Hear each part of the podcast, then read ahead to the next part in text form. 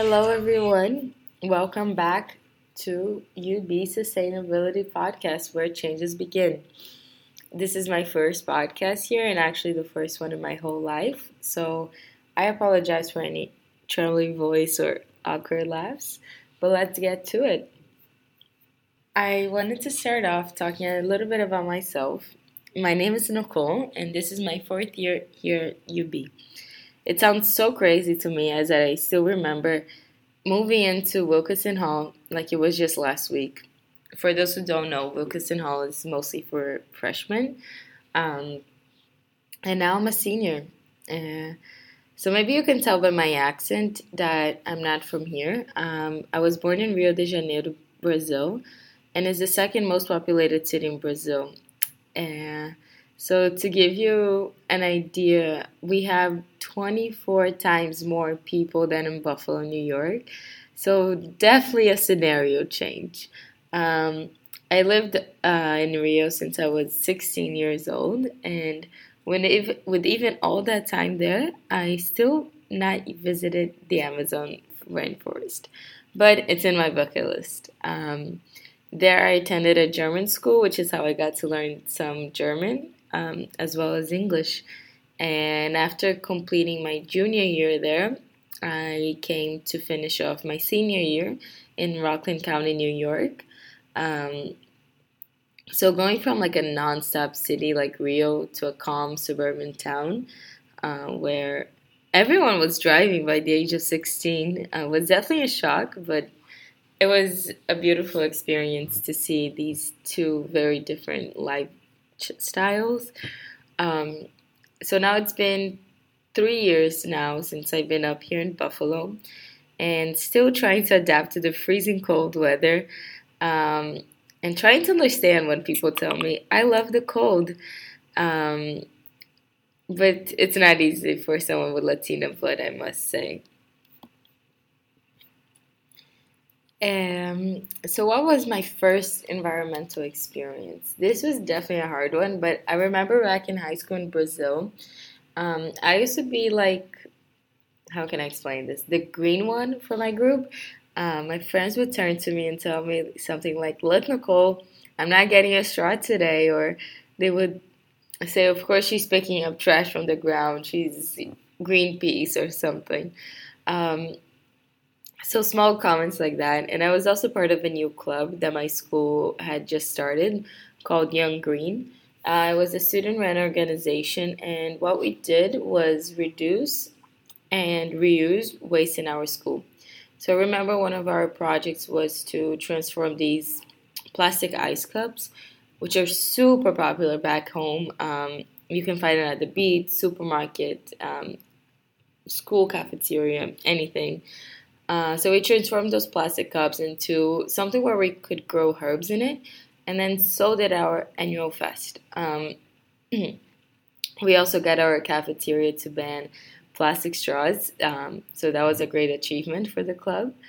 Um, and later in the same high school year, I also participated in a sustainability volunteer work uh, in the remote desert in the north of Brazil. So, yeah, in Brazil, you can go from Rio beachy city to complete desert um, in the northeast. Or if you go up to northwest, you can find the rainforest. So very diverse landscape there. Um, however, in the remote desert that I was located, um, majority of the population lived in poverty and extremely poor waste management area. Um, it was a project where we educated not only the young ones but also the teachers from the area on the importance of preserving the environment in ways that they themselves could use their own waste as educational material. So, in that trip, um, I think it woke me up really to how much we use and throw away every single day. Um, because back home, I remember I would use a plastic bottle and throw it away, and magically it was gone. Um, but there they weren't. Uh, they stayed in the environment with us. Um, they were right there in the street, in the water, um, in nature, and it wasn't just one or two. It was everywhere. trash was everywhere. So after that trip, I think is when I decided I wanted to take path of becoming an environmentalist. Um, so now, as crazy as it sounds to me, I'm a senior uh, here at University of Buffalo. I'm studying environmental engineering.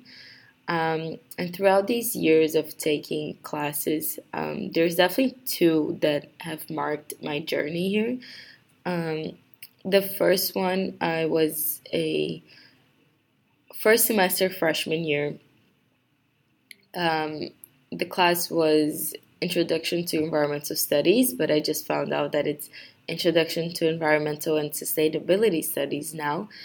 Um, and that those days was taught by Ralph Fritelli, but I know that he has retired, so I hope he's enjoying life because he truly inspired me uh, to keep going and that there are more mind liked people um, also striving for change. Um, but how it was a 100 level class, we had all types of major, and he was able to get everyone involved with the issues going on the environment.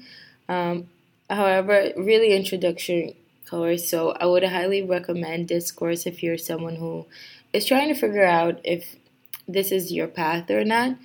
Um, and the second course um, I just finished last semester was uh, Sustainability by Professor Atkinson, uh, someone who is really doing a great uh, research on waste management and recycling, um, and very inspiring professor too, where he he gave us a picture on what sustainability is and what is our role, um, and where we are now and where we have to get to reach a better and greener future. Um, so now I want to tell my path to reaching UB Sustainability Office. As as my years at UB went by, I started getting more involved with the relationship of food and climate and how we can adopt our own diets to have a more sustainable living. Um, so, in order to do so, I also joined the Vegan Club, uh, which at the time had only one member, Marissa, if you're listening to this. Um, and now they're my family here UB. We meet every week. Uh, we bring up topics relating uh, food, climate, veganism, uh, and also sharing our own vegan eats. Um, her, later, I found out about UB Sustainability Office, which had just recently launched the 10 and 10 climate action goals to reach um, climate neutrality by 2030. And with one of the goals being taking stock of our food. Uh, so I immediately reached out to Derek saying, like, hey, I'm interested in food and in our climate. So what now? What can I do? And I came to meet him in person, and now it's been almost, I think, six months being a sustainable food system student assistant here at the office, and it's been a pleasure to be part of change in my own university and get to work with um, all these people here in the office who also strive for change and inspiring each other every day. Uh, to close off this podcast, I wanted to share my sustainable development goal that I mostly relate to or have a passion for.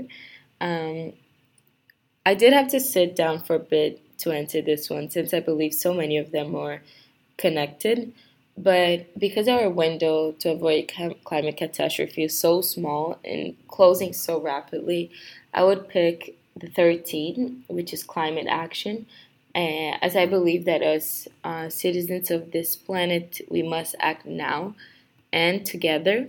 And by doing so, we can target so many other sustainable development goals. Um, I think, as we all have seen in recent years, uh, how climate change has made natural disasters reach an extreme extreme drought, extreme flooding, and especially um, harming those populations with lower um, lower possibilities of fighting, of mitigating uh, the harms of these extreme events.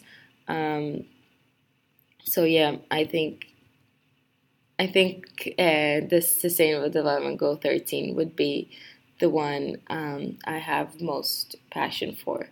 Uh, so with that, I will close off my first ever podcast. Uh, I hope you guys um, enjoyed, and until the next one.